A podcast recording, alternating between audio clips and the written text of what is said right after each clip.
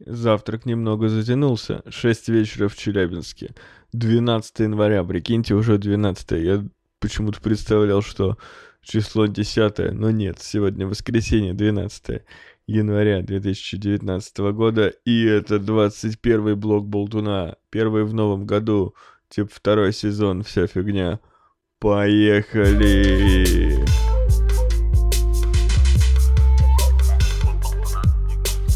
Блок Болтуна на блоке. Поболтаем вместе. Блок Болтуна на блоке. Обсудим все самое интересное. Блок Болтуна. Блок Болтуна. Б-б-б-блок Болтуна. Подпишись на канал. Слово о завтраке просто в своем телеграм-канале, а это единственное место, где я могу общаться со своими подписчиками текстом, ведь э, YouTube сообщество мне недоступно до тысячи аж подписчиков, по-моему. Так вот, в своем телеграм-канале я писал, что буду записывать сегодня подкаст сразу после завтрака. И, собственно, не обманул вас э, днем записи. Действительно записываю сегодня. Хотя любой день был бы сегодня, правда? Но нет, именно вчера пообещав, что на следующий день буду записывать подкаст, именно сейчас его и записываю. А вот со временем вас немножко обманул, сказал, что после завтрака представлял у себя в голове, что это произойдет утром, но утром это не произошло, потому что я просто проснулся, залип в YouTube, э, поел часов в пять и еще позалипал, позалипал, и вот уже сел и начал говорить с вами, и то есть со своим микрофоном для меня — и с вами для вас. А, с чего хотелось бы начать? Хотелось бы начать с э, э, демонстрации того, за что я люблю подход Артемия Лебедева к работе и к жизни. Э, дело в том, что на его сайте я прочитал такую э, заметочку «Мы используем куки э, на этом и всех других своих сайтов, сайтах, потому что без использования кук э, интернет э, работал бы через жопу. Это абсолютная правда, во-первых. Ну, вы знаете, на всех сайтах есть предупреждение о том, что сайт использует э, э, так называемые куки, э, то есть запоминает какие-то, ну, какую-то информацию у вас в браузере сохраняет о том, что вы посмотрели, где вы были, чтобы чтобы отслеживать, собственно, э, ну, чтобы ваше пребывание было интереснее, там какие-то разделы вам, например, разные показывать, в зависимости от того, видели ли вы другие разделы, или просто помнить, куда вы ходили, пароли всякие. Э, ну, ваш, после того, как вы пароль ввели, сохранять ваше положение э, на сайте залогинившегося пользователя. Вот для всего этого нужны куки, и везде их используют, и везде э, такие формальные всегда плашки, что мы используем, бла-бла-бла, а Артемий Лебедев, вот, ну, студия Артемия Лебедева на своем сайте написала вот так просто, типа, э, действительно, у всех есть куки, действительно, сайт работает через жопу, и вот такой э, подход Артемия Лебедева делать э, формальные какие-то вещи э, очень э, легко, просто и забавно, мне очень нравится, ну, типа, когда серьезная студия, а не явно серьезная большая студия, которая занимается реальной работой, ее видно, ценность ее там для каждого может быть своя, но то, что у них всегда есть заказы и они делают что-то, ну, что-то делают, это э, бесспорно. И когда у студии э, заголовок э, долго, дорого, охуенно, прям в титульнике, не знаю, сейчас написан, но раньше был написан, кто-то может назвать это каким-то выпендрежем, но мне нравится такой стиль. А, на самом деле я понял, что я а, люблю еще разговорный жанр, просто до того, как я начал слушать какие-то подкасты, до того, как я начал вести этот подкаст, я смотрел видосы часовые с ответом Артемия Лебедева на вопросы. Он э, отвечает на вопросы после каждой э, экспедиции он такие собирает, где рассказывает про разные странные места. И э, страны и места, а не странные места.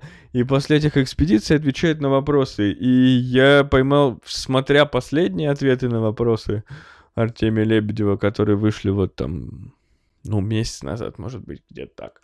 А, я поймал себя на мысли, что еще вот до возникновения любых стримов и практически, когда русский подкастинг был мертв, я смотрел эти видосы не потому, что я какой-то там оголтелый фанат Артемия Лебедева, и мне так важно знать его мнение, а про- потому что это разговорный контент на несколько часов.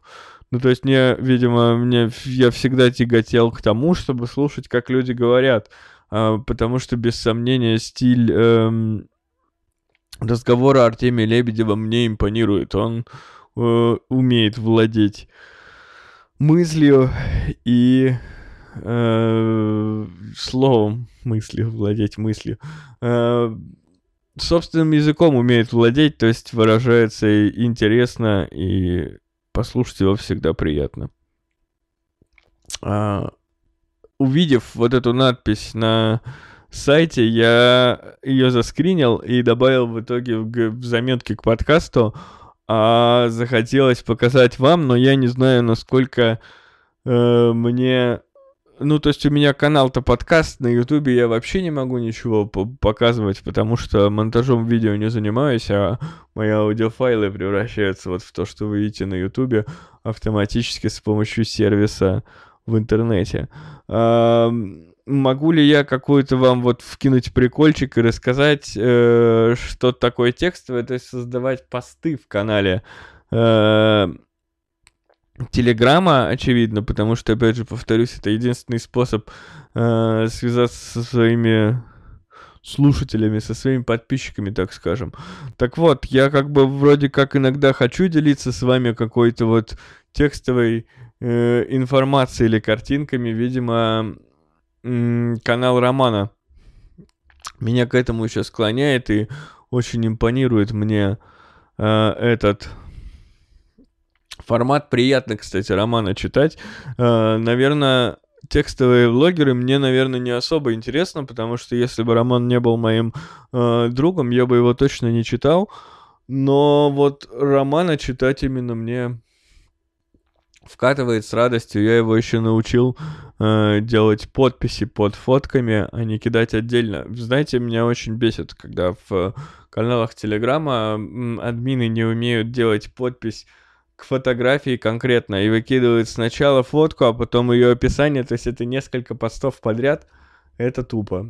Я научил Романа так не делать, и с тех пор его канал еще лучше. Э, кто не знает и кто все еще хочет подписаться, и даже если не хочет через силу, подписывайтесь РГ в ник в Телеграме. Э, текстовый контент от Романа. Роман, запускай подкаст в своем Телеграм-канале. Uh, так вот, что-то тяготеет меня, возможно, к формату типа как у Романа, но я не думаю, что я могу делать это в канал подкаст-блог Болтуна, потому что вы, наверное, сюда пришли все-таки за подкастом, но с другой стороны, подкаст выходит редко, поэтому, может, что-то и можно кидать. А с третьей стороны, собственно, если я буду делиться какими-то мыслями, не будет ли это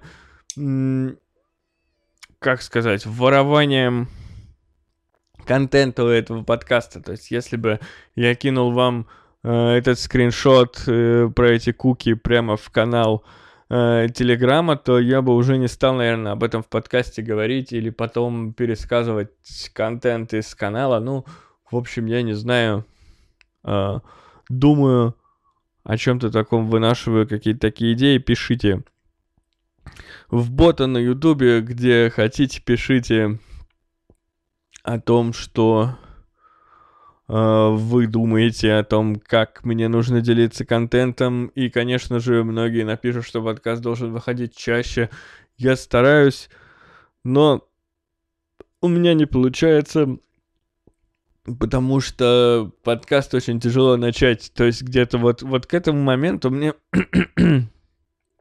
прошу прощения, мне уже, в принципе, нормально говорить с микрофоном, но э, на момент старта очень тяжело себя заставить. Есть какая-то, как будто боязнь сцены, как будто я э, боюсь налажать, что ли, хотя вроде я ни перед кем, ну, ни перед кем не выступаю, если я совсем буду нести чушь, я ведь удалю все, и иногда у меня, например, не получается начать с первого раза, я начинаю переговаривать, и вы этого не слышите, но вот сейчас я пытаюсь более в лайв-формате э, меньше переговаривать, больше вы какие-то слышите, вот я покашлял и не вырезал это.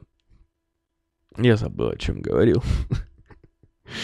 Так, эм, а, про то, что сложно, все хотят регулярного подкаста, но сложно его э, делать, да, и оказалось, что, наверное, все-таки контента за неделю-то точно не набегает. Вот раз в две недели хорошо выпускать, э, выступать перед вами тут перед микрофоном, а каждую неделю, наверное, не получается. Была еще идея нарезать подкаст маленькими кусочками, то есть записывать для вас какие-то вот э, свои мысли и выкидывать их в канал постоянно.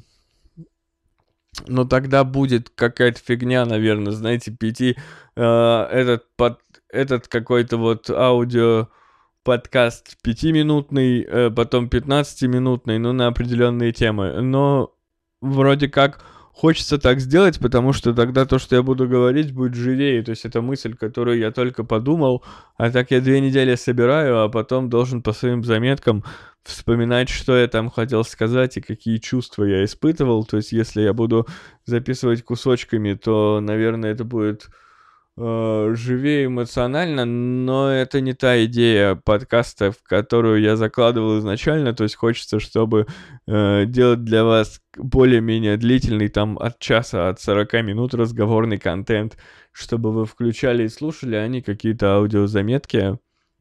Но, короче, сложно делать подкаст длинным и делать его часто. Но я буду стараться. Давайте перейдем к темам, которые у меня есть, и несколько рабочих тем.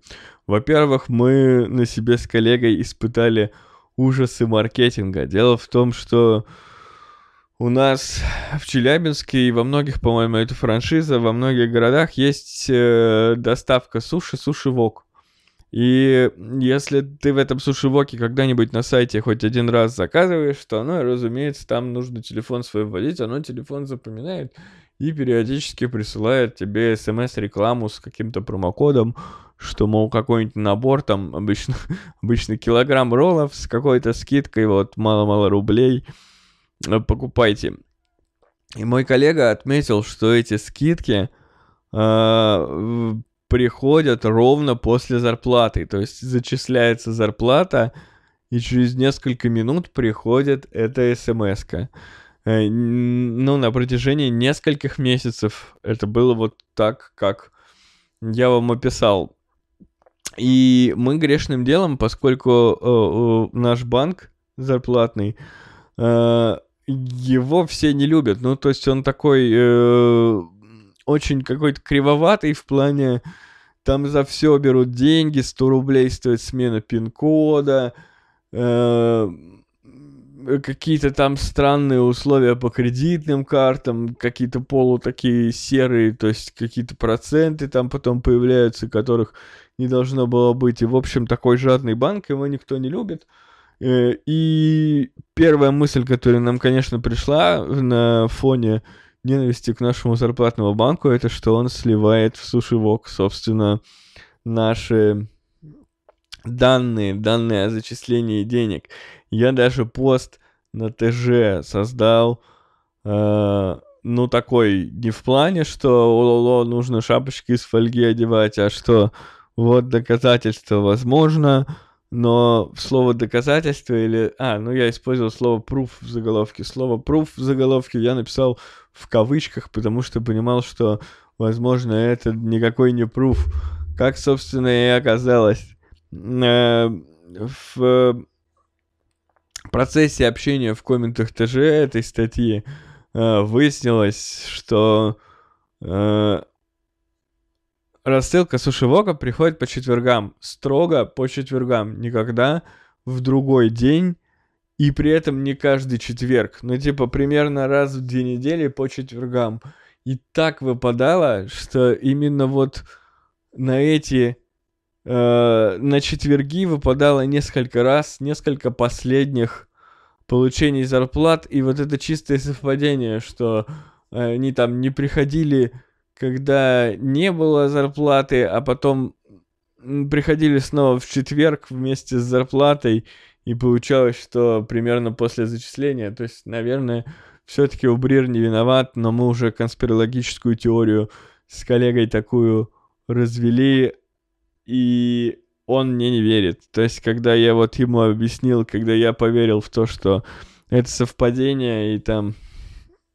Ну, там, если отмотать смс там есть смс которые пришли все-таки не в четверг, иногда, а вот последнее время всегда по четвергам, и так вот совпало, что это соотносится с получением денег на работе. Но коллега мне не верит и сказал, что будет на продолжать наблюдение, наблюдать будет. Э, пожелаем ему удачи раскрыть этот великий конспирологический заработок. Собственно, когда я э, сбросил э, это предположение э, Виталику, который должен был быть в 21 выпуске, но его нет.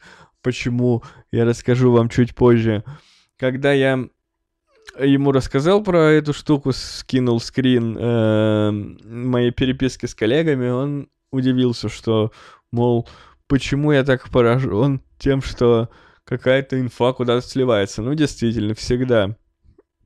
Информация, номер телефона всегда является товаром, и все э, провайдеры, например, друг другу, я думаю, отдают номера телефонов по договоренности и друг другу э, на друг друга натравливают свои спамерские отделы, которые звонят и предлагают или звонят, я точно не знаю, как правильно.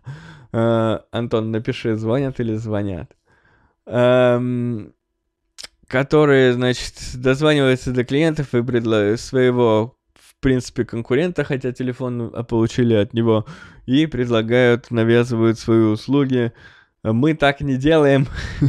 Я же работаю в провайдере, потому что у нас просто нет отдела, который этим спамом занимается. У нас специализированный интернет, и он не напрямую конкурирует с другими компаниями, не совсем. У нас это профильный бизнес, а для многих компаний это бизнес очень побочный. Э, какой-нибудь Дом.ру в частный сектор интернет может провести, но делает это менее охотно, чем мы, потому что это наш основной заработок нашей компании. Вторая, собственно, рабочая тема в том, что у коллеги родилась дочь. И коллегу перед Новым годом, буквально 30-го, и он скинул в общий чат фотку, такую выписку, справочку такую, где было написано, что родилась Фига себе. Просто... Э, что... Как это могло произойти? Просто обвалилась какая-то... Э, какие-то лесенные вещи, знаете, лаки какие-то на полочке стояли, и это все просто упало. Землетрясение в Челябинске. Э, так вот, у моего коллеги Ивана родилась дочь. Uh, и uh, на справочке, которую он сфоткал, было написано, что родилась девочка во столько-то, во столько-то такого-то числа, столько-то весит. А сверху на справке было написано Фио, uh, фамилия моего коллеги, и Дарья Александровна. И я еще, когда он просто скинул, и все его начали поздравлять, я подумал, что, наверное, родилась его сестра и все его поздравляют с рождением его сестры.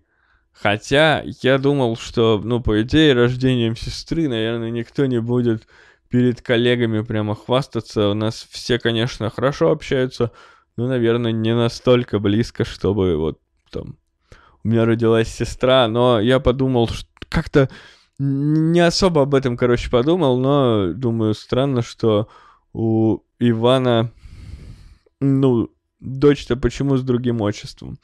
А позднее собирали деньги на подарок Ивану в честь рождения дочери.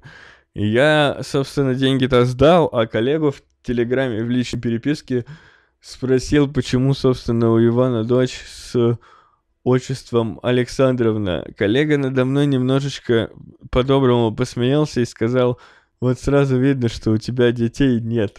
Потом, когда я рассказывал этот случай своему э, другу, который работает анестезиологом, он сразу, собственно, понял, что меня э, смутило и почему...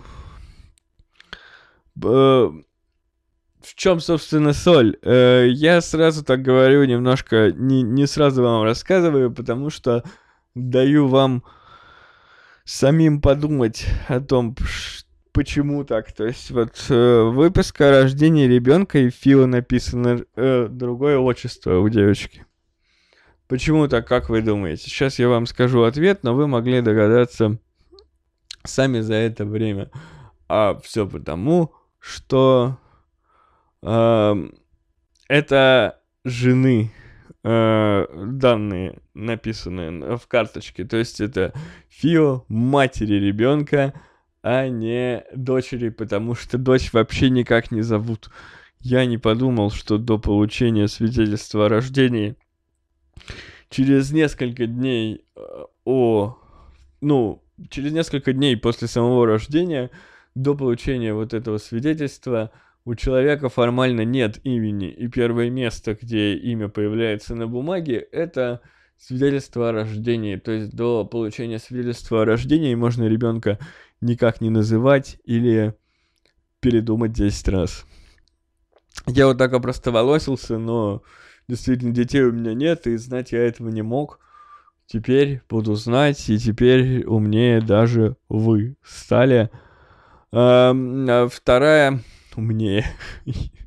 Ну ладно, не стали умнее, возможно. У меня все-таки не интеллектуальный подкаст, но узнали новую фишку. Вторая тема интересная, рабочая, о том, что мне заменили один из мониторов, то есть два монитора на работе у меня было изначально, и мне заменили один из мониторов на более, более большой, э, на монитор большего размера, чтобы, ну, собственно, улучшили мне качество удобства работы за компьютером. Э, монитор-то больше, но оказалось, что эти мониторы настолько э, разные по своей сути, что у них разное отображение цветов. То есть буквально некоторые оттенки на одном мониторе выглядят как э, темно-серый, а на другом как фиолетовый. Вот настолько разные, и я впервые вижу ну, то есть я предполагал, что на самом деле э, каждый экран показывает по-своему. И есть некое искажение. То есть я вот сейчас смотрю, например, на телевизор, э, который отображает меню PlayStation, и на экран ноутбука, где у меня заметки к моему подкасту, и, собственно, бежит дорожка с диаграммой моего голоса. Но идея э, в том, что это разные картинки, и я вижу, что они разные. И у меня нет э, диссонанса какого-то с тем, что вот на мониторе, например, поярче выглядит, в принципе, изображение. И я понимаю, что там в Samsung, например, вроде как э, у них контрастность очень большая. Вот у Виталика Samsung. Э, одну секунду.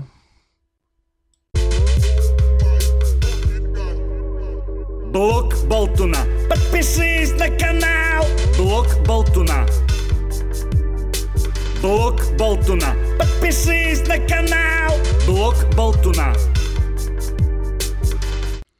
Да, я к вам вернулся. Сообщение в э, телеге написал мне друг по поводу своей аудиосистемы для машины. И я, пожалуй, об этом вам тоже расскажу, только договорю про мониторы. Так вот,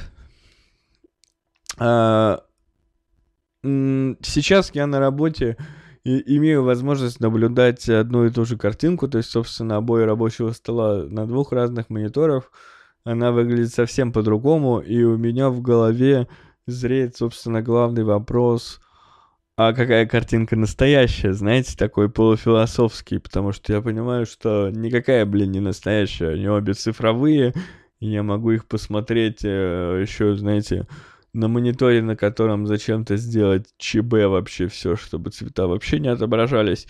И это тоже будет, ну, не то чтобы настоящее или не настоящее, а такой же там условно цифровое изображение, которое просто лишено цветов. Поэтому непонятно, как к этому относиться, но первое время мне было прямо тяжело сидеть за этими мониторами, а теперь как-то мозг попривык, что картинки выглядят по-разному, и это не вызывает никакого диссонанса.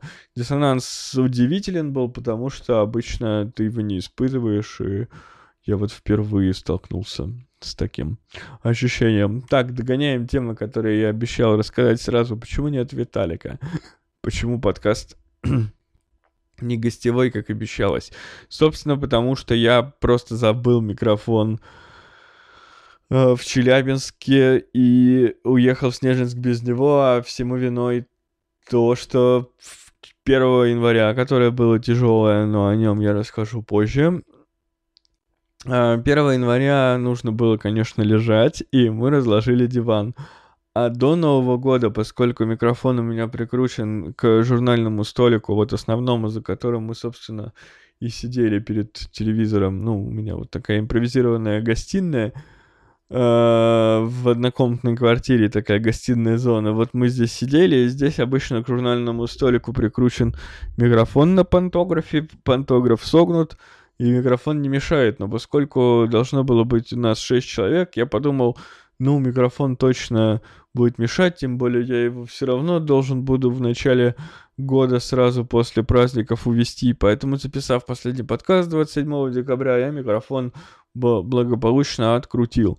И поскольку он сначала лежал на диване, потом на спинке дивана, он переехал в диван вовнутрь дивана, причем у меня вовнутрь дивана можно попасть не раскладывая диван, потому что сзади, где за диваном стоит кровать, сзади, если на кровать сесть, то можно рукой вот под спинку опуститься, ну там, типа, можно попасть вот в это отделение под диваном. И я туда положил, собственно, микрофон. И когда первого числа диван раскладываешь, как раз это отделение полностью закрывается, то есть микрофон не достать, пока диван не сложить обратно ну или не поднять хотя бы одну его половину. Э, разумеется, когда я проснулся 2 э, января, и мне нужно было в 11 утра там быть на вокзале, чтобы ехать на автобусе в Снежинск, я не вспомнил ни про какой микрофон и, конечно, ничего не взял. То есть просто диван был разложен, микрофон я не увидел, и у меня не было времени даже о нем подумать, и я без него уехал. И теперь у меня есть план купить в Снежинск отдельно. Он стоит полторы тысячи пантограф, а, чтобы микрофон... Микрофон на самом деле маленький, его можно открутить с пантографа, и он помещается в карман. Это гораздо проще вести, потому что даже если бы я не забыл э, микрофон достать, вести было бы его проблематично. У меня был ноутбук, другие вещи в рюкзаке, и я не люблю, когда рюкзак тяжелый. И, в общем, подкаста с Виталиком поэтому не произошло, но я не совсем расстроен этим фактом, потому что мы замечательно посидели, и я вообще прекрасно провел новогодние каникулы, и не каждый отпуск так хорошо проходит, но обо всем по порядку догоняем следующую тему, которую обещал рассказать, про моего друга и его аудиосистему в машину. Э, пару дней назад мне написал друг, причем написал он мне в 3 часа ночи, это была, по-моему, э, пятница. Э, я тогда как раз не спал, он написал мне, что весь день занимался тем, что пытался починить аудиосистему, а у него такая, у него Mazda, и к Mazda он купил за 5000 рублей на Алиэкспрессе якобы фирменную, типа специально для этой машины. Э, экран такой на андроиде, но на самом деле потом, когда мне пришлось про него прочитать, выяснилось, что никакой он не фирменный, а делают его китайцы из любого э, железа, из какого только им приходит в голову, и софт они пишут на андроиде сами, и все соответствующее там работает. То есть, что внутри, что это за устройство, и как с ним обращаться, знает, по идее, только сам продавец, сам человек, который его сделал. А, вот такое вот устройство было у моего друга, и он зачем-то включил инверсию экрана в настройках э, этой штуки. Ну, то есть не зачем-то, а у него была цель, то есть он ее купил, несколько дней пользовался, подключил, несколько дней пользовался, а это такая мультимедийная система, которая еще может управлять машиной, показывать всякие там данные, в общем, бортовой компьютер и аудио, и все такое в одном э, лице, и всякие можно еще приложухи, наверное, ставить туда, типа вот говорят, кому-то YouTube в машине нужен, не понимаю зачем, э, ну да ладно. Может быть, кому-то действительно слушать вот подкасты на Ютубе в машине. Наверное, можно смотреть YouTube в машине. Ну, странная идея. Не, если вы таксисты, вам надо там залипать, то да, еще можно, наверное, поставить, собственно, приложение Яндекс Такси. Кстати, кого-то из таксистов я видел, что у них прям приложение было запущено на бортовом компьютере, видимо, оно на андроиде тоже было. Так вот, э, пытаясь настроить кнопки на руле, мой друг включил инверсию экрана. В моем понимании инверсия, вот чтобы вы понимали, она чаще всего видна в играх. Инверсия э, мыши. То есть, когда, чтобы, чтобы двигался вверх ваш персонаж, ваш э, самолет, грубо говоря, вы должны двигать мышку или джойстик вниз, то есть в противоположную сторону, как бы инверсия осей получается. Вот такую инверсию экрана о, мой друг включил, и как позднее выяснилось, эта инверсия работает криво. То есть верхняя часть экрана нажимается с некоторым сдвигом, а нижнюю часть экрана вообще нажать не представляется возможным, то есть туда, куда ты не нажимай, ты вниз не попадаешь. И, э, значит, мой друг потратил целый день, чтобы пронажимать вот всю ее, чтобы как-то в настройки зайти и эту инверсию отключить, и в процессе нажимания всего подряд, э, похоже, нажал что-то еще, что точно он не может объяснить, и получается, что теперь мы имеем устройство, которое невозможно сбросить, и невозможно с ним а, работать, э, потому что, ну, оно, собственно, вот нижняя часть экрана у тебя не работает, а в нижней части экрана как раз пункт настройки, и там сбросы, в общем, никуда не зайти, и даже э, из каких-то от, ранее открытых вкладок вдруг смог попасть в сброс, но кнопка сбросить, вот, э, типа, начать сброс, она тоже внизу, ее тоже не нажать.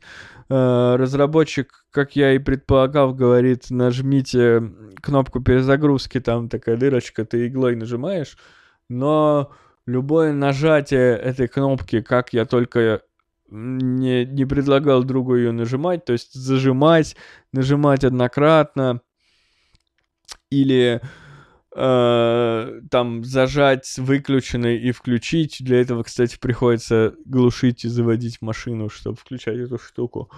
Э, ничего это к сбросу настроек не привело, а однократное нажатие на reset, э, собственно, перезагружает устройство, а долго... долгое нажатие выключает экран, как бы, то есть оно начинает перезагружаться, но экран не включается, то есть устройство не включается, пока ты reset не отпускаешь вот такая вот тема. Непонятно. Я так и не увидел эту проблему сам, то есть друг до меня не доехал, прислал мне всякие видео, писал мне в телегу, и э, я писал, то есть показывал мне переписку с продавцом, я знаю, что продавец говорил, и последнее, что мы спрашивали, а, это, собственно, ну опиши нормально то, как сбросить устройство, просили мы продавца, вот не знаю, ответил он или нет, вдруг что-то пишет сейчас про подключение к компьютеру э, своего устройства, но я отвечу ему после того, как запишу этот подкаст. Мне нужно дописать темы, э, и, конечно, я не ставлю паузу, а дописываю их прямо при вас и типа туплю и пишу по одному слову. Терпите. Магнитола вот напишу. Чтобы потом в шоу-нотах отобразить все это. Итак, э, едем дальше. Э, послушал я перед Новым годом, опять же, мы идем последовательно, хронологически выстроен наш подкаст. Перед Новым годом, буквально 31 декабря, я послушал интервью создателя э, создателя одного из создателей моего детства, видимо, интервью интервью главы компании Стиплер. Сейчас вот опять, наверное, будет неинтересное для женской аудитории, женской части моего подкаста э, место, потому что я немного буду говорить о видеоиграх, а точнее даже о истории нашей страны. Кто знает компанию и марку Дэнди, ее знают все. Я даже думаю, кстати, девочки тоже ее должны знать.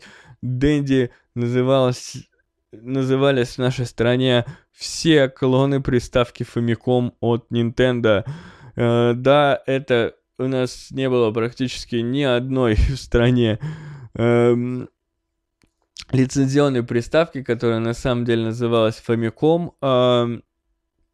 У нас все это называлось Dendy, хотя именно настоящей зарегистрированной маркой Dendy с логотипом этого слона назывались только одни приставки, которые продавались в Москве, там в огромных фирменных магазинах, и все это подавалось как лицензионная продукция, такая серьезная, там были карточки регистрации покупателей.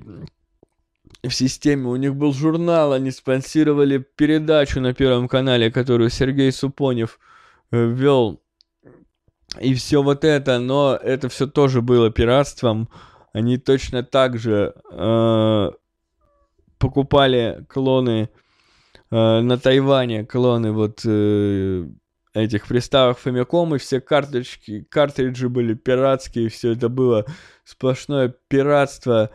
И, э, но вот имя Дэнди стало нарицательным для такого типа приставок, и Э, собственно, все мы в него, наверное, играли в Марио, в танчики и все в такое. Слушал я, собственно, интервью э, создателя вот этого игрового направления, потому что выяснилось, опять же, из его интервью, что Стиплер был, э, который все это Дэнди создал в России, э, был уже большой компанией там в 90-х годах, когда они начали игру, э, приставками заниматься.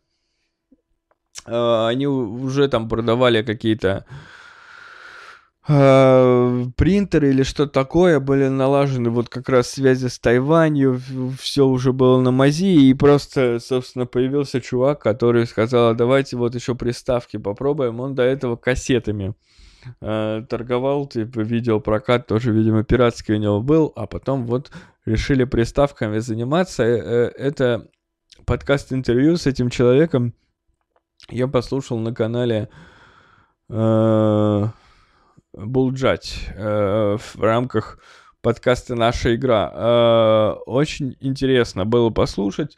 Единственное, что концовка этого интервью немного разрушила мне детство. Ну, то есть я не буду пересказывать вам все интервью, но по итогу просто э, изначально даже в интервью оно все подавалось, как будто энтузиасты какие-то. То есть никто ничего не знал о приставках, а вот появился чувак, который, значит, решил этим заниматься, и вроде как он на какой-то в какой-то части интервью он как-то представляется каким-то вот таким пионером, человеком. Я все ждал, что он расскажет, что он где-нибудь был в Японии случайно оказался или в Америке и видел там приставки, и ему понравилось, и он захотел это сделать в России, а потом оказалось, что это бум, и он заработал денег. Я, в принципе, не против, что он заработал денег, но выяснилось к концу интервью, когда его спросили что-то про современные игры, он признался, что в игры, собственно, никогда не играл,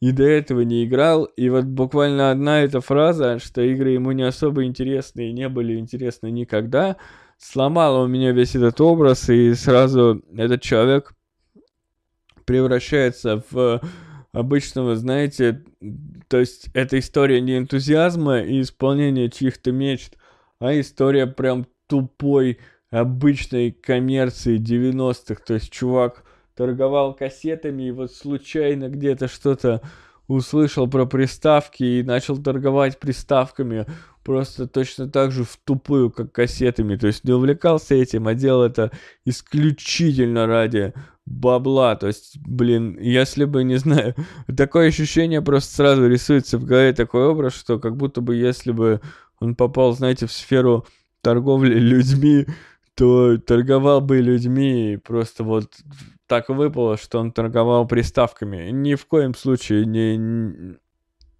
не обвиняю ни в чем этого человека. Это ему не в укор, просто это немного ломает вот такой вот какую-то сказочность этого момента, важность этого момента для всех участвующих вот зарождение любви к видеоиграм в России. Ведь те, кто играл в Дэнди, сейчас где-нибудь делают игры. Кто-то World of Tanks хотя бы, а кто-то и в зарубежных компаниях работает, и все мы в России в 90-х и начале 2000-х играли в Дэнди, а потом и в Сегу, и все. И все это стиплер, и все это просто коммерция. Вы разрушили мне детство, уроды. Шучу. А, итак, э, подбираемся мы, собственно, к 31 декабря в нашей хронологии. Встретили Новый год.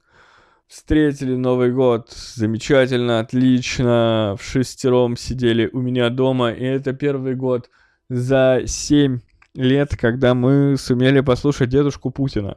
Дело в том, что где бы мы ни встречали Новый год, я все время пытаюсь размутить речь Путина, не потому что мне так важно послушать Путина, конечно, хотя его выступление, вот пусть он говорит одно и то же и все такое, но само его наличие, знаешь, где-то на экране, это тоже своего рода символ Нового года, а после него еще и куранты, которые, собственно, знаменуют начало года, поэтому я всегда хотел послушать его вовремя, потому что важно, чтобы куранты зазвенели у тебя в 12, ну или хотя бы где-то около того.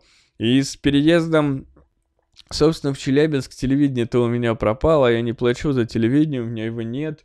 Была где-то антенна, но уже, наверное, давно не используется, и, собственно, Путина мы не могли никогда послушать, а тут послушали потому что Дом.ру запустила наконец-то интернет, телевидение прямо в браузере, и такое давно существует, но основные федеральные каналы там всегда по московскому времени. То есть есть поток Первого канала прямо на сайте Первого канала, но он там по Москве. Если бы я жил в Москве или в Питере, то, конечно, вообще бы заморочек не было. Э, этот поток Первого канала существует давно, а остальные каналы обычно и сервисы просто транслировали его и в своем... Э, и в своем, опять пишет мне друг про USB что-то. И,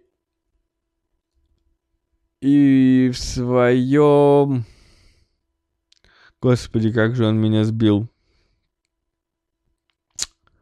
Короче, нельзя было Путина послушать э, вовремя, а сейчас можно было. И мы послушали. Не помню, что говорил Путин, никто его не слушал. Но вот говорю, само его наличие на экране ноутбука и куранты более-менее вовремя, это хорошо, хотя часть вечера мы потратили на то, чтобы починить лампу, потому что э, мой друг с гитарой прям вошел. У меня на лампе висит, во-первых, э, гирлянда, которая висит квадратом над кроватью. Кажется, я уже рассказывал. Один угол этого квадрата зацеплен за лампу. А еще висит типа музыка ветра. Э, сестра Леси привезла нам с отдыха такие рыбки деревянные, они висят на нитках. Конечно, никакого ветра у нас нет, оно просто для красоты висит. Ну и, э, э, собственно, его никто не трогает, потому что там никто не ходит. А мой друг с гитарой перешагивал через э, спинку дивана и вошел прямо с гитарой в, в эту штуку и немного оторвал лампу от потолка. Потолок у меня натяжной, и там какой-то крючок, на котором эта лампа как-то висела все это покосилось, и начали переделывать, то есть этот э, два Димы, два моих друга, которые встречали со мной Новый год со своими девушками, и вот я, Леся и два Димы со своими женщинами, с э, Татьяной, которая наверняка слушает этот подкаст, и с Аленой был второй Дима. Так вот, один из Дим, значит, вошел с гитарой в люстру и позвал другого Диму ему помогать, а мы с Татьяной в это время светили им в, э, телефонами, чтобы им было удобно, потому что, собственно, э, выключали электричество, чтобы э, их, собственно, не ёбнуло током, а в это время Алена и Леся ели салат на кухне. Я их сдам, потому что Леся призналась. Э, на это потратили бы 20 минут, потом встретили Новый год. Эм, пили, слушали музыку, играли в викторину на PlayStation, играли на PlayStation в каких-то гангстеров, которые мочат других гангстеров. Интересно, классно, здорово. Я напился очень сильно. 1 января было плохо, и у меня есть традиция. Каждое 1 января я пью обязательно как проснулся. Это единственный практически день в году, когда я по факту опохмеляюсь. Но в этом году, наверное, уже возраст сказывается, потому что похмелье с возрастом все сильнее и сильнее. В этом году я не смог опохмелиться сразу после пробуждения и смог выпить только мартини с соком к вечеру 1 э, января вы можете видеть в моем инстаграме. Ссылка на инстаграм есть на сайте bbcast.ru, как и другие ссылки на мой подкаст.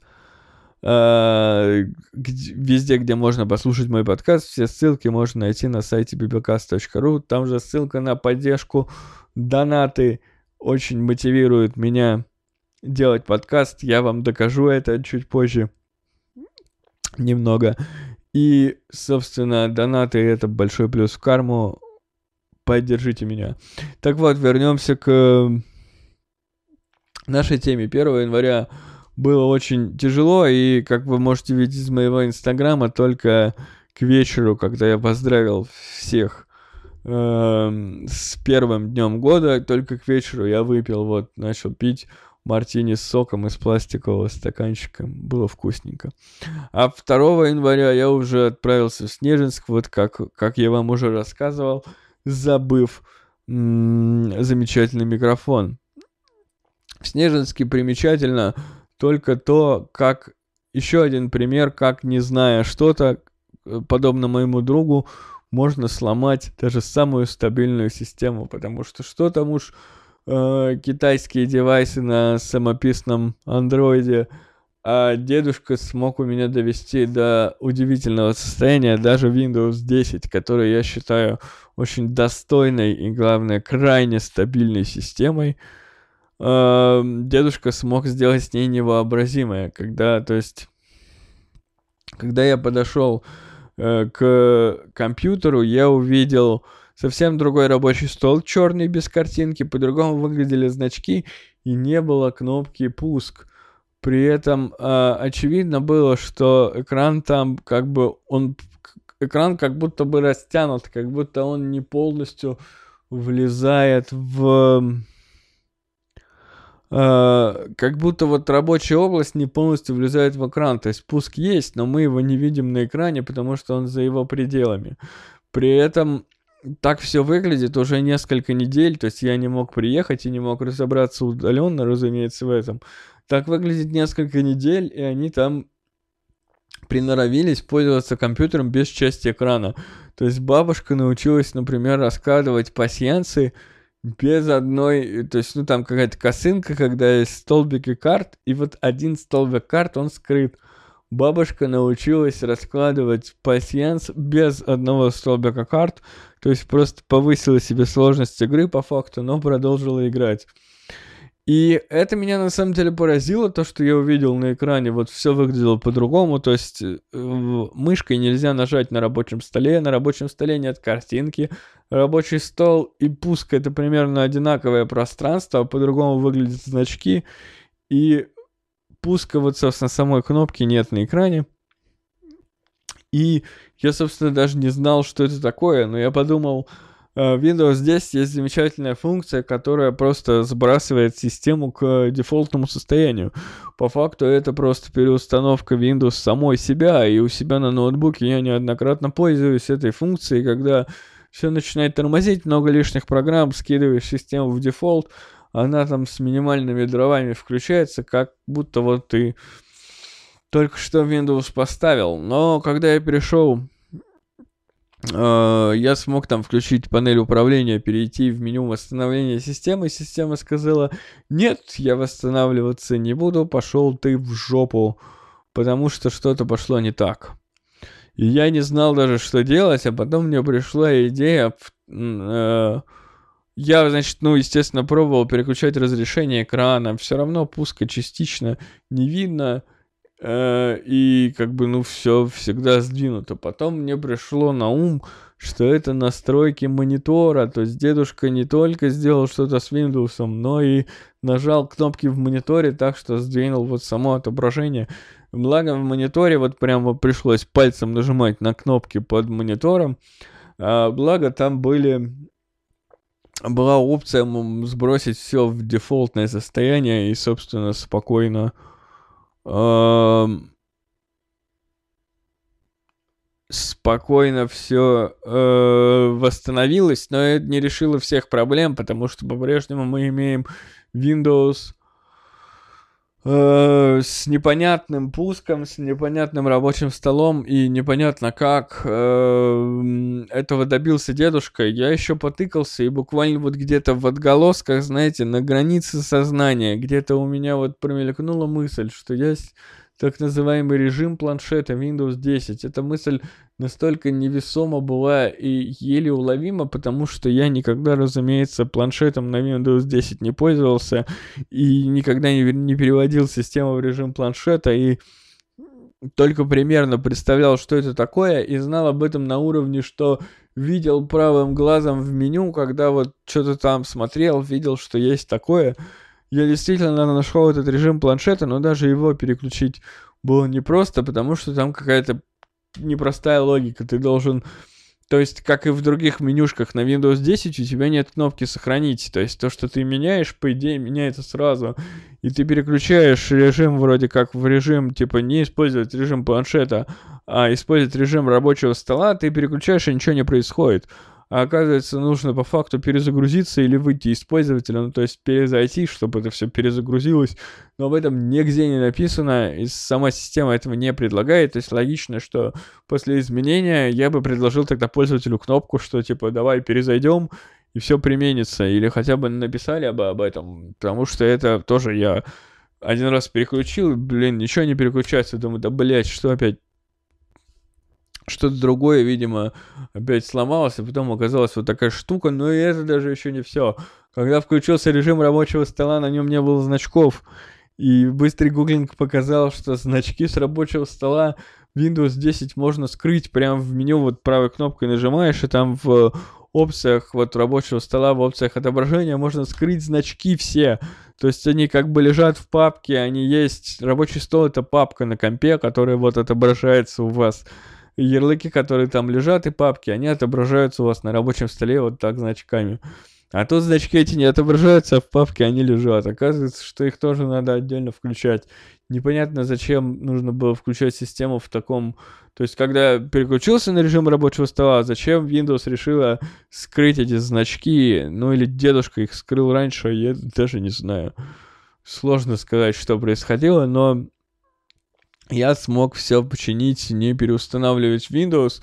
И еще поставил бабушке аж 4 набора разных пасьянцев. В каждом из них там 50 разных пасьянцев разной сложности. Там, по-моему, если круглосуточно играть в пасьянцы, бабушка только через пару недель сыграет во все.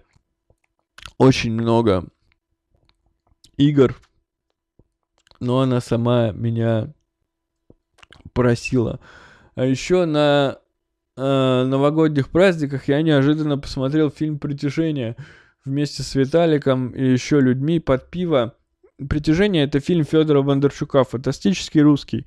Если вы не знали, и до этого я был знаком с фильмом «Притяжение» только по э, обзору Бэткомедиана. Э, только в обзоре Бэткомедиана я смотрел этот фильм, и, конечно, когда первым впечатлением о каком-то произведении у тебя является критика, обычно ты считаешь это произведение не особо интересным и достойным внимания, и э, даже мой друг, который обычно любит и значит, э, Россию, русских и все, что делает Россия, и он такой патриот прямо на грани легкого ватничества он, значит, был очень скептически настроен к этому фильму, а начали мы смотреть его, потому что девушка моего друга Виталика должна была на следующий день идти со своими родственниками на вторую часть фильма «Притяжение», «Вторжение» называется.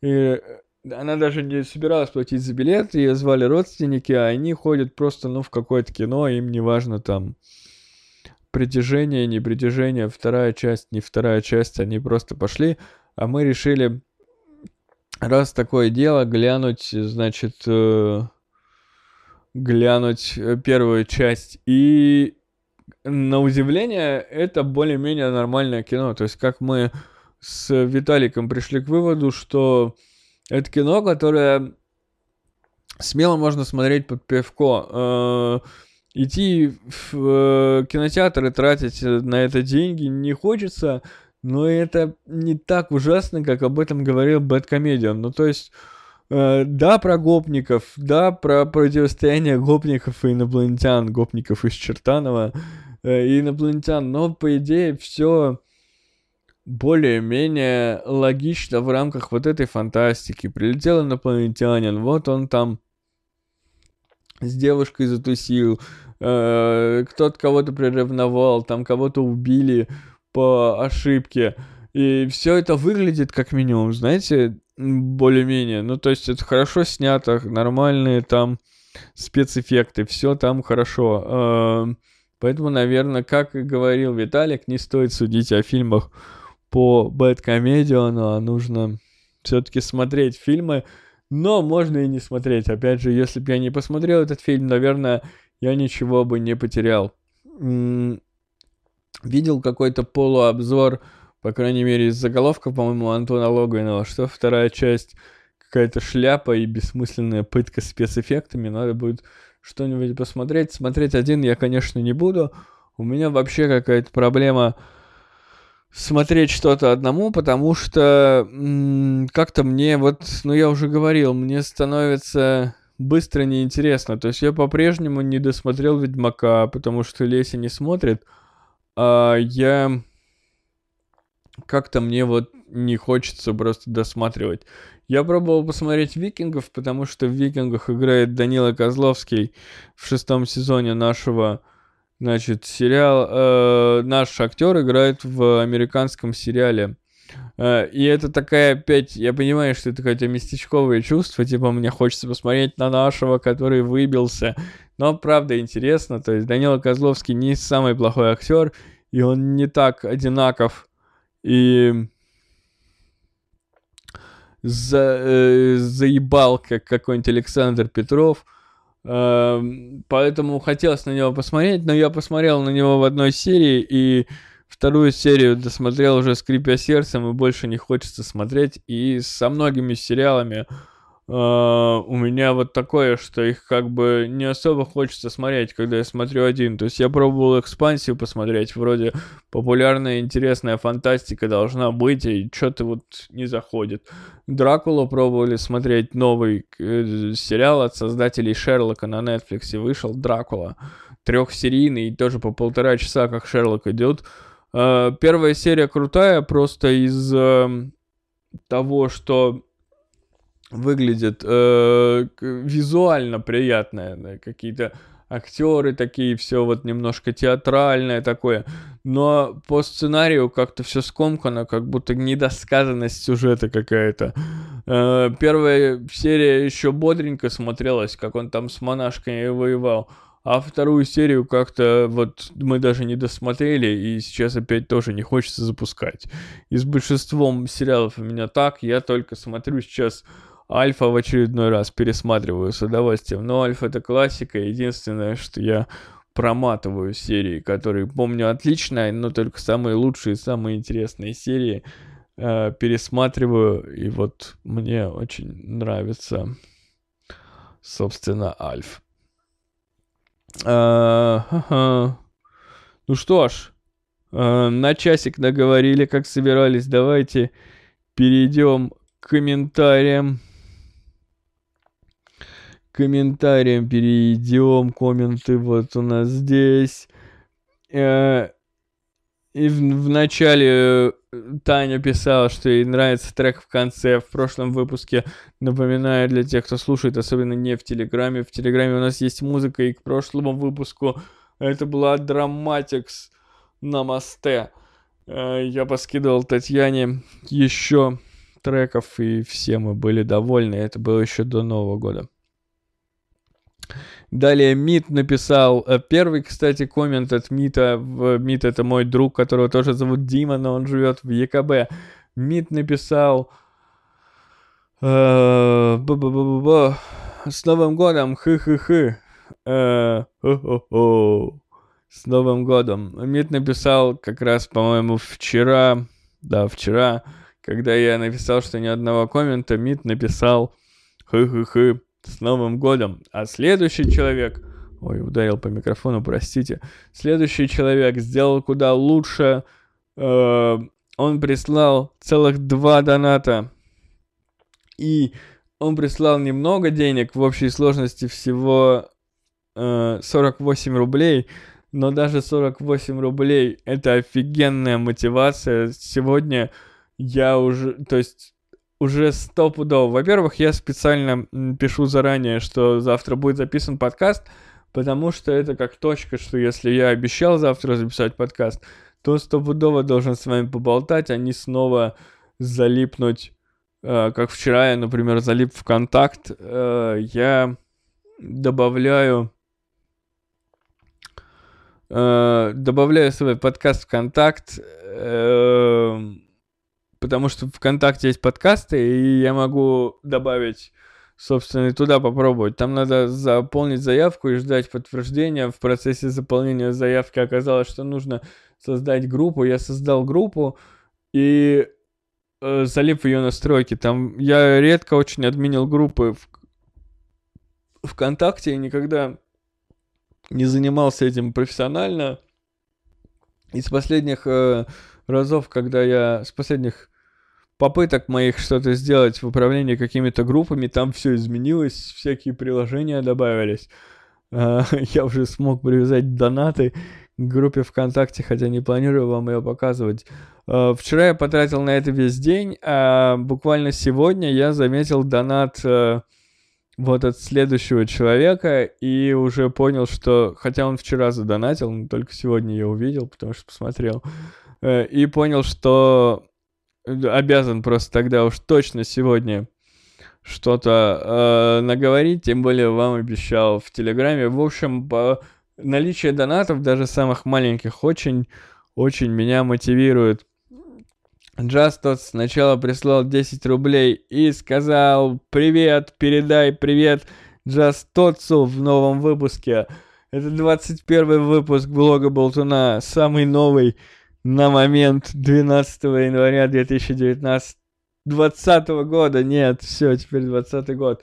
И в этом самом новейшем на данный момент выпуске я передаю привет Джаз Тоцу, который... Э, ник которого я наконец-то смог произнести правильно. Молодец, что написал его на русском э, в тексте доната. Спасибо тебе за твои 10 рублей и за следующий донат, который прислал снова же ты, уже 38 рублей. Оба доната, кстати, с покрытием комиссии, все 48 рублей Justice отдает мне. и он заплатил комиссию Donation Alerts, за что ему огромное спасибо.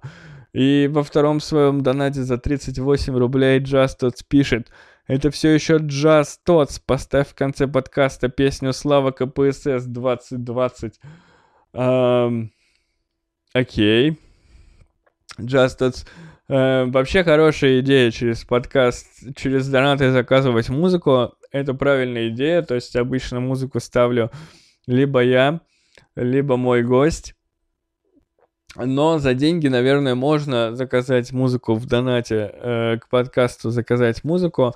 Единственное, что, ну, 38 рублей, по большому счету, прям совсем мало для заказа музыки. Давайте решим, что музыку можно заказать от 150 рублей, но э, поскольку это первый раз и до этого эти правила не были установлены, и Justus снова просто у нас открывает новую рубрику, то есть до этого у нас прошлое, прошлые возможности социальные взаимодействия с подкастом придумал Господи, я уже забыл кто, но были аудиокомментарии у нас. И вот Виталик последний аудиокомментарий оставил. А Just э, донатом в 38 рублей открывает новую рубрику э, заказ музыки в подкасте в конце заказов, если будет много, будем делать перерывы на музыку, но только в Телеграме, разумеется, потому что даже ваши треки я не буду добавлять э, ни в какие другие площадки, потому что, мало ли, сначала вам принадлежат права, а теперь не вам, и сначала кто-то против того, чтобы везде мелькала его музыка, а потом будет не против, а потом снова против. Короче, нет, музыка будет только в телеге, и заказать ее можно от 150 рублей, но специально для Джастова сегодня послушаем Славу КПСС 2020. Я послушал, э, видел, что этот трек вышел, но послушал вот буквально перед тем, как скачал его для подкаста. Мне понравилось такой лиричный рэпчик. Э, Слава КПСС умеет делать треки было интересно. Те, кто в Телеграме, вы послушайте. Те, кто на Ютубе и на других площадках, приходите к нам в Телеграм. Все ссылки на bbcast.ru. Э, донаты к этому подкасту приветствуются, и это большой плюс в карму. Давайте накидаем еще примерно 110 рублей мне за несколько дней, и тогда мне хватит минимум на подписку каждый, если меньше чашки кофе, каждый из тех, кто это слушает, задонатит меньше чашки. Вот по 50 рублей все скинутся, и мне хватит на подписку, но, конечно, можно больше. Можно поздравить меня донатом с Новым годом. Можно подарить мне Resident Evil на PlayStation. Скидка еще действует, он стоит всего 1200 рублей. Да, вымогательство, мое второе я. Это блок Болтуна. 2020 год. Не будьте жирафами, будьте равномерными. Мы все еще живы. До следующего выпуска.